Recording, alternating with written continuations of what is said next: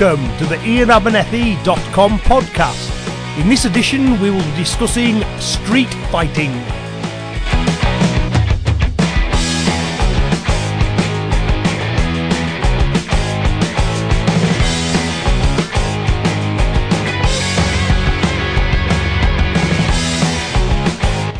Hello everyone, I'm Ian Abernethy.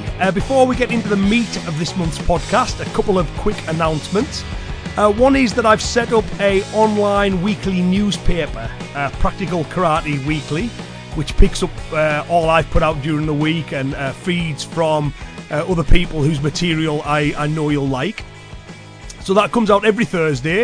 You can be notified via Facebook, so that's facebook.com/Ian Abernethy. Or via Twitter, which is at Ian Abernethy. So if you follow me at either one of those places, you'll get informed as soon as a new edition comes out. So it's been running for a few weeks now and seems to be quite popular. So check that out. And you can subscribe as well if you like, so that you automatically get sent an email every time a new edition comes out. So check out Facebook and Twitter for information on those. On the seminar side of things, plenty coming up. Now, this is good news for me, bad news for others, I guess, but I'm now fully booked for the whole of this year and 2014. I'm now taking bookings for 2015. So if you are wanting me to visit your dojo, it's important that you do act quickly, because there's quite a long waiting list there now.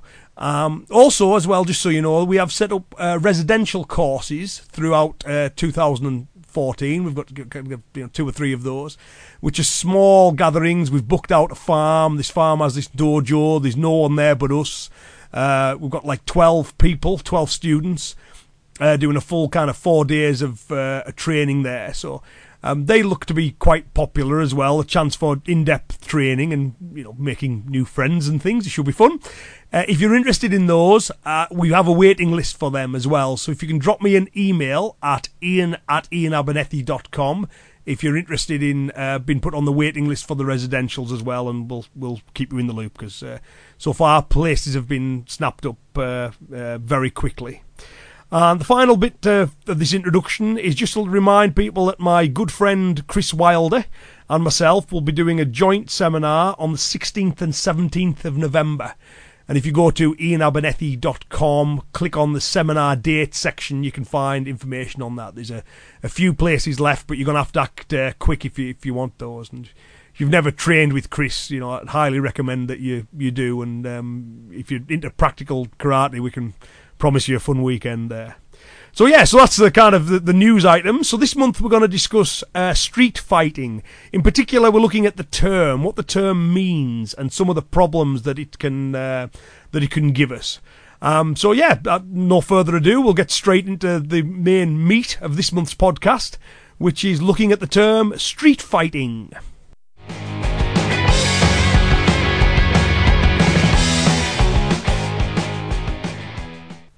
In this podcast, I want to look at the term street fight and what connotations, both intentional and unintentional, the use of that term can have. In recent years, I've been making a concerted effort to get stricter and stricter with my terminology when teaching. I feel this is important because loose terminology can lead to confusion and misunderstandings. As examples, the Martial Map podcast, which is one of the most popular podcast we've done, in that podcast I discussed how it is vital not to mistake fighting, martial arts and self-protection as being one of the same. We discussed how these things are related, but we also covered the problems that can occur when one area is mistaken to be the same as another. And if you've not heard that podcast, you can find it on iTunes or ianabernethy.com. So in addition to the careful use of these broad labels, I also feel it's important to differentiate between opponents, who we'd be facing in a consensual fight, and enemies, who seek to harm us through non-consensual violence. In the past, I, like many others, was happy to use terms like assailant, enemy, opponent, attacker, etc., pretty much interchangeably, but I now regard that as a mistake, because I feel this can help blur important distinctions in the mind of students. I now try and avoid using assailant or attacker, because both infer a defensive mindset. The bad guy attacks us or assails us, and we react to that. This is potentially problematic in my view. You know, I'm of the firm belief that awareness, avoidance, de-escalation and escape are infinitely better options than physical conflict. So by using terms like attacker, we are inadvertently assuming they are already in a position to attack. Whereas what we really want to encourage is actions and behaviour that ensure we are not in a position to be attacked in the first place.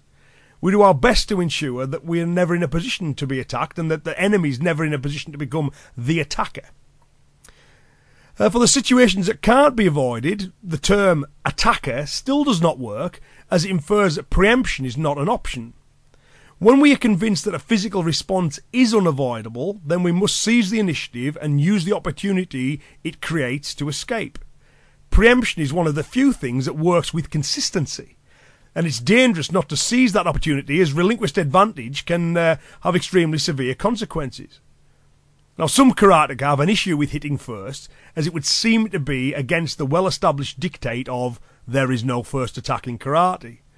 I mean, this is not the case, however, as striking first and then fleeing is a tactic advised in the writings of Funakoshi, Motobu, Mabuni, and all are clear that no first attack in karate is meant to be a moral and an ethical instruction, not a tactical one. It means we are never the cause of the violence. However, if we are forced into a position of having to avoid the violence of others, then striking first and escaping is the best way to do that. You know, so to quote Mabuni as an example, you know, Mabuni said, "When faced with someone who disrupts the peace, or who will do one harm, one is as a warrior in battle, and so it only stands to reason that one should seize the initiative and preempt the enemy's use of violence. Such action in no way goes against the precept of no first attack." The expression, no first attack in karate, should be properly understood to mean that the karateka must never take a hostile attitude or be the cause of a violent incident. He or she should always have the virtues of calmness, prudence and humility in dealing with others.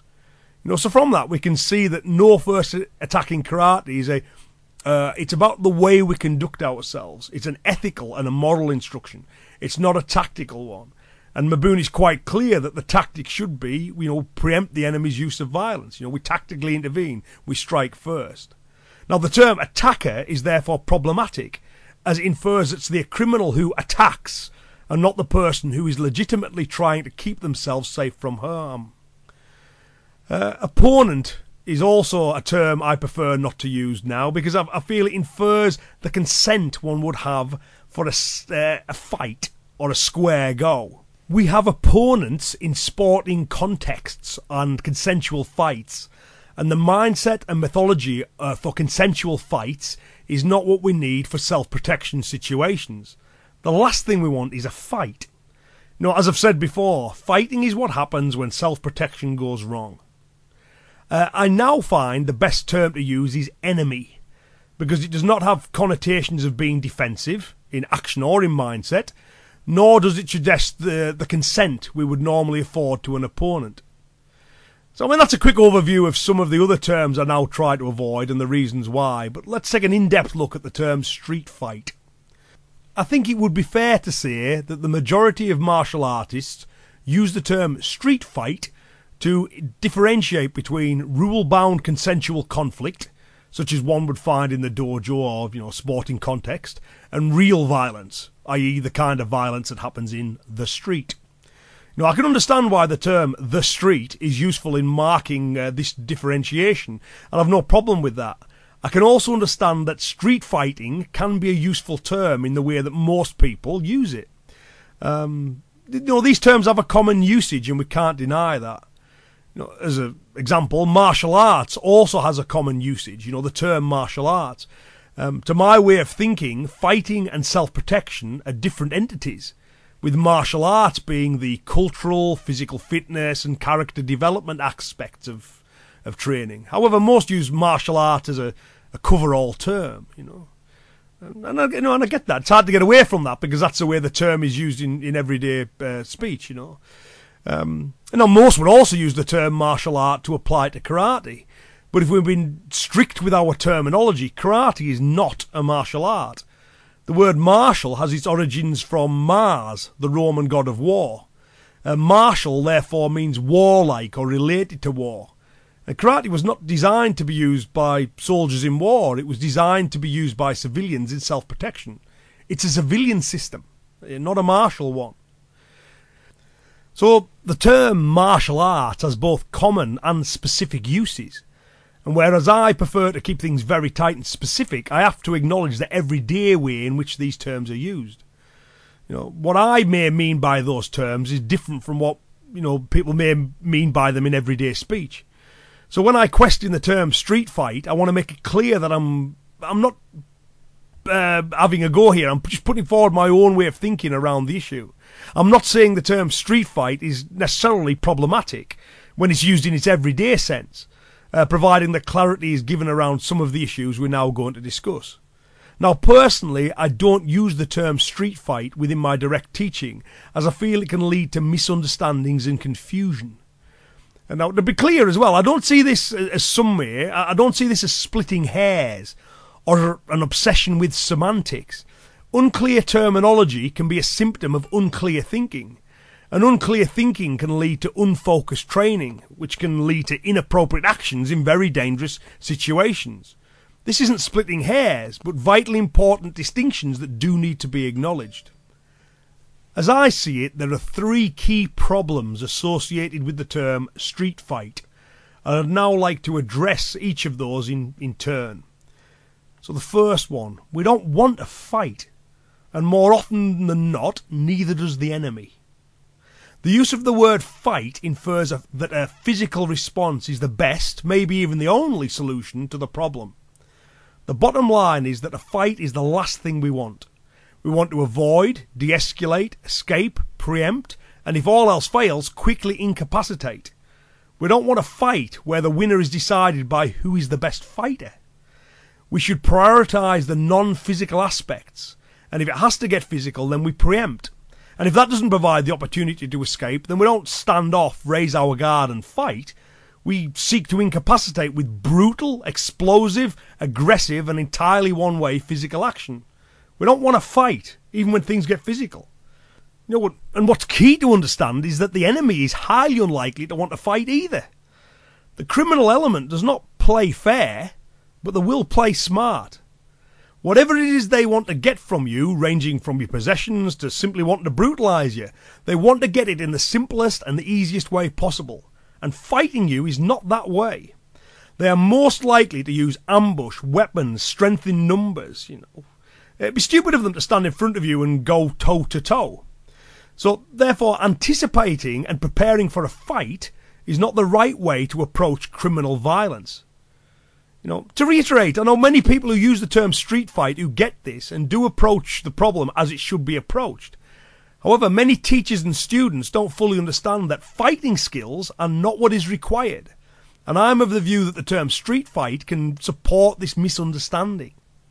Fighting is not the same as self-protection. And developing fighting skills to the exclusion of all else will not adequately prepare you to effectively deal with the criminal element.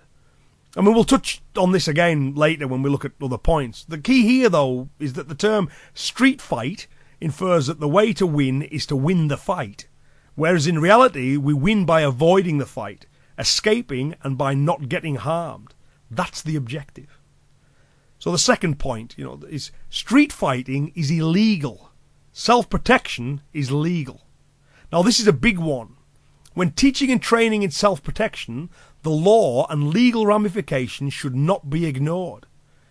Now, often people give these lip service and throwaway lines, you know, but it needs to be an integrated part of what we do. Now, as Rory Miller succinctly explained in Facing Violence, the phrase, better to be judged by 12 than carried by 6, represents a false choice.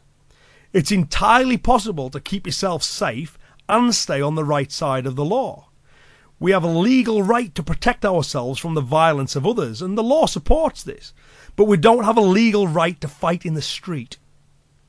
As a quick aside, in some parts of the world, certain states in the USA, for example, there exists mutual combat laws. Now, these laws are generally there to ensure that people hurting each other in the course of sporting events, such as boxing and wrestling matches, you know, so it's legal. Because it was consented to by all participants.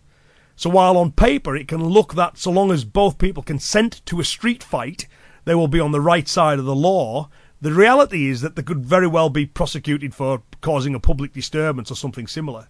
So anyway, back to the core topic. We do have a legal right to protect ourselves. We do not have a legal right to fight in the street.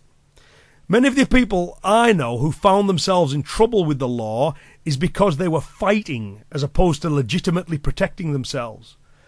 Getting suckered into a fight because of ego, anger, or poor judgment, and alcohol often contributing to that poor judgment, is not a good idea, and it can have severe physical and legal ramifications.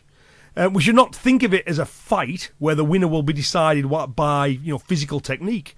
Control of ego, keeping our cool, being smart, not fighting, and staying on the right side of the law are our objectives.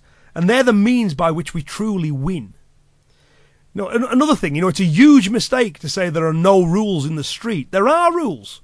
There are rules in the form of laws which can have very severe consequences if you fail to abide by them. Approaching civilian self-protection as a no-rules street fight results in the legal side of things often being completely ignored.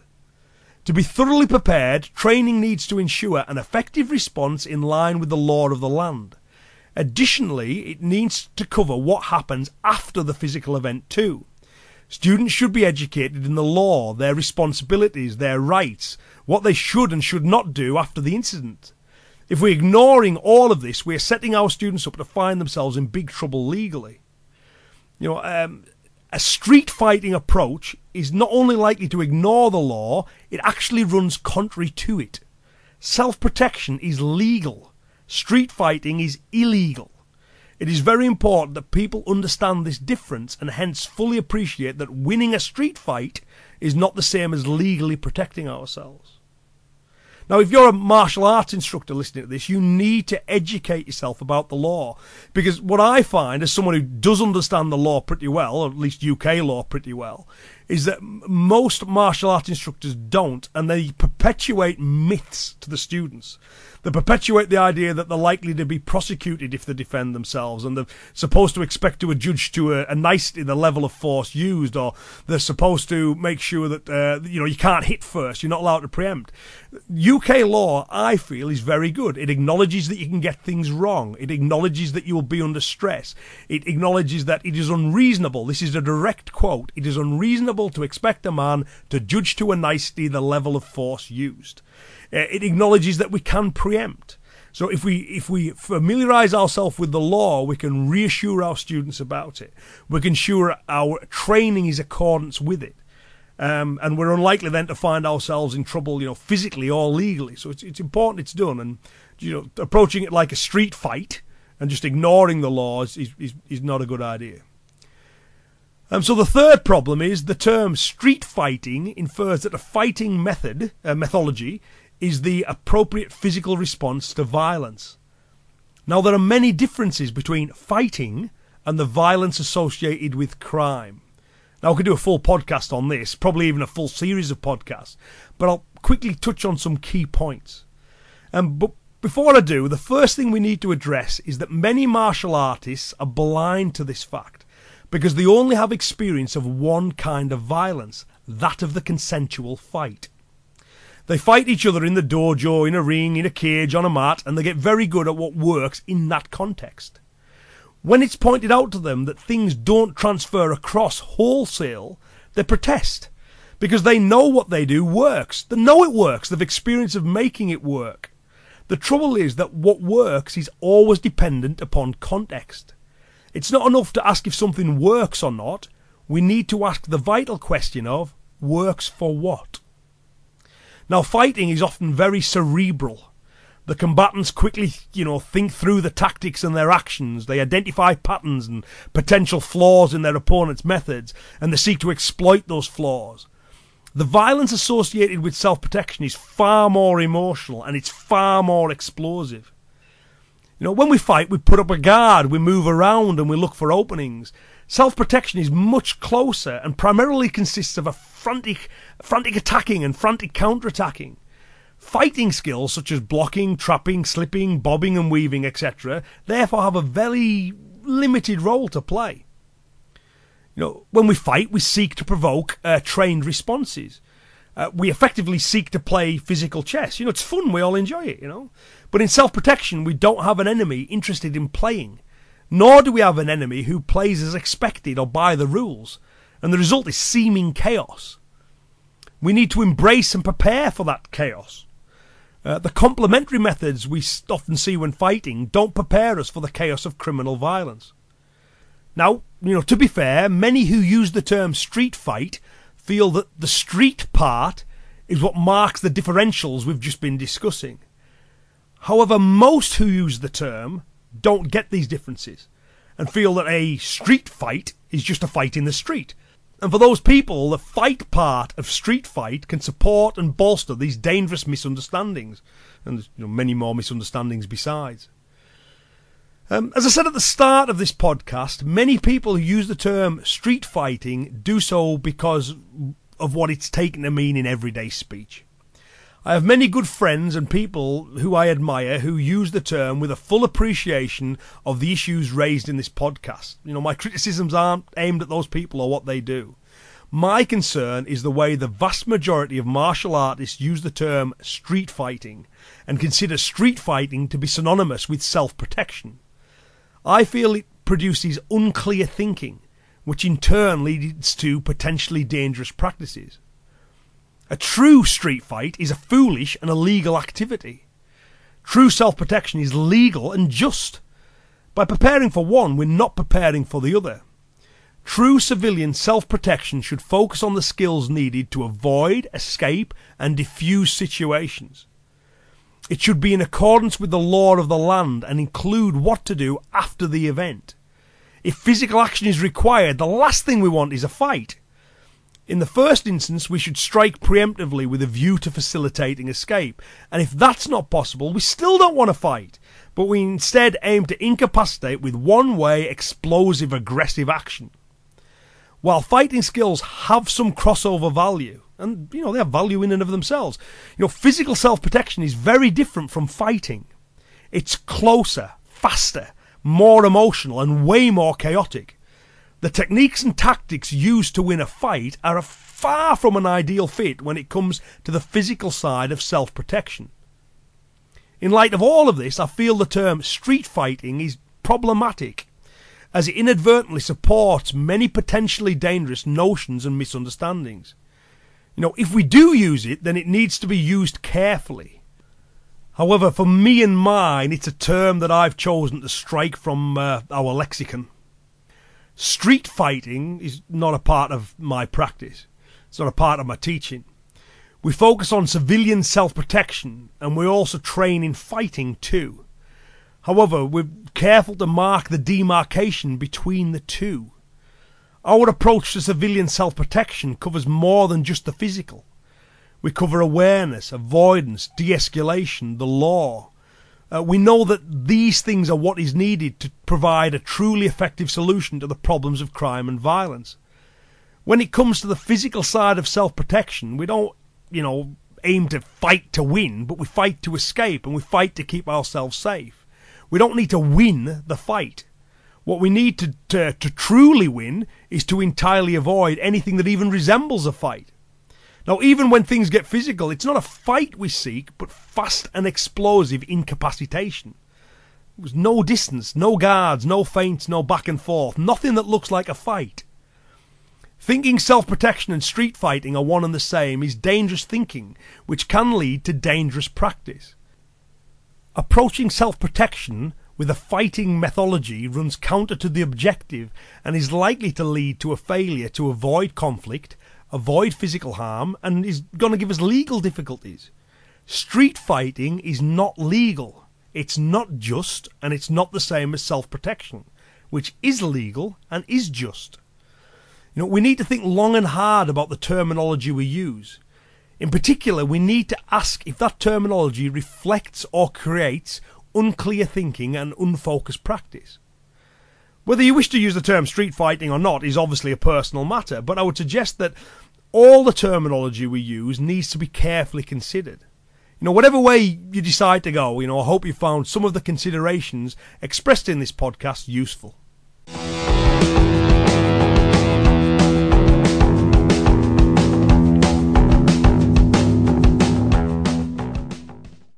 Well, I hope you enjoyed that and found it of some value. Thanks once again for listening in. I really do appreciate everyone's ongoing support of these podcasts. As much as I enjoy putting them together, there'd be little point in doing that if no one was listening to them.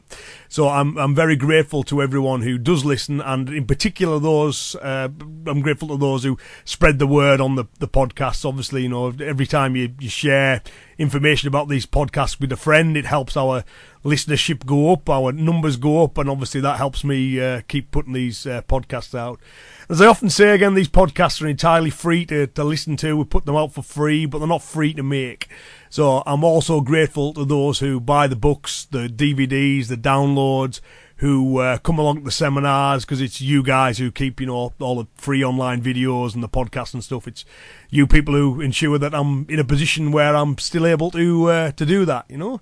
And also, if you remember, on the shopping side of ianabernethy.com, there is a donation option. If you want to kind of drop us a few pounds or a few dollars or whatever to help us keep doing this, then obviously all support's gratefully received. But yeah, main thing is, you know, thanks for listening. I really do appreciate it. And as you may have noticed, we have new music this month. So I just thought, you know, I'd try something a little bit different. So I quite like this theme tune. It's very me. I do like it. So we may stick with this one for a little while. So, you know, as usual, drop me your thoughts. All right, so thanks once again. I'll be back very soon with a new podcast. Obviously, if you want, you know, your themes for the podcast, drop me emails, let me know what you want, and I'll do my best to accommodate everybody. Right, thanks for all your support. Have a great month, folks, and I'll speak to you soon. Bye now. Bye-bye.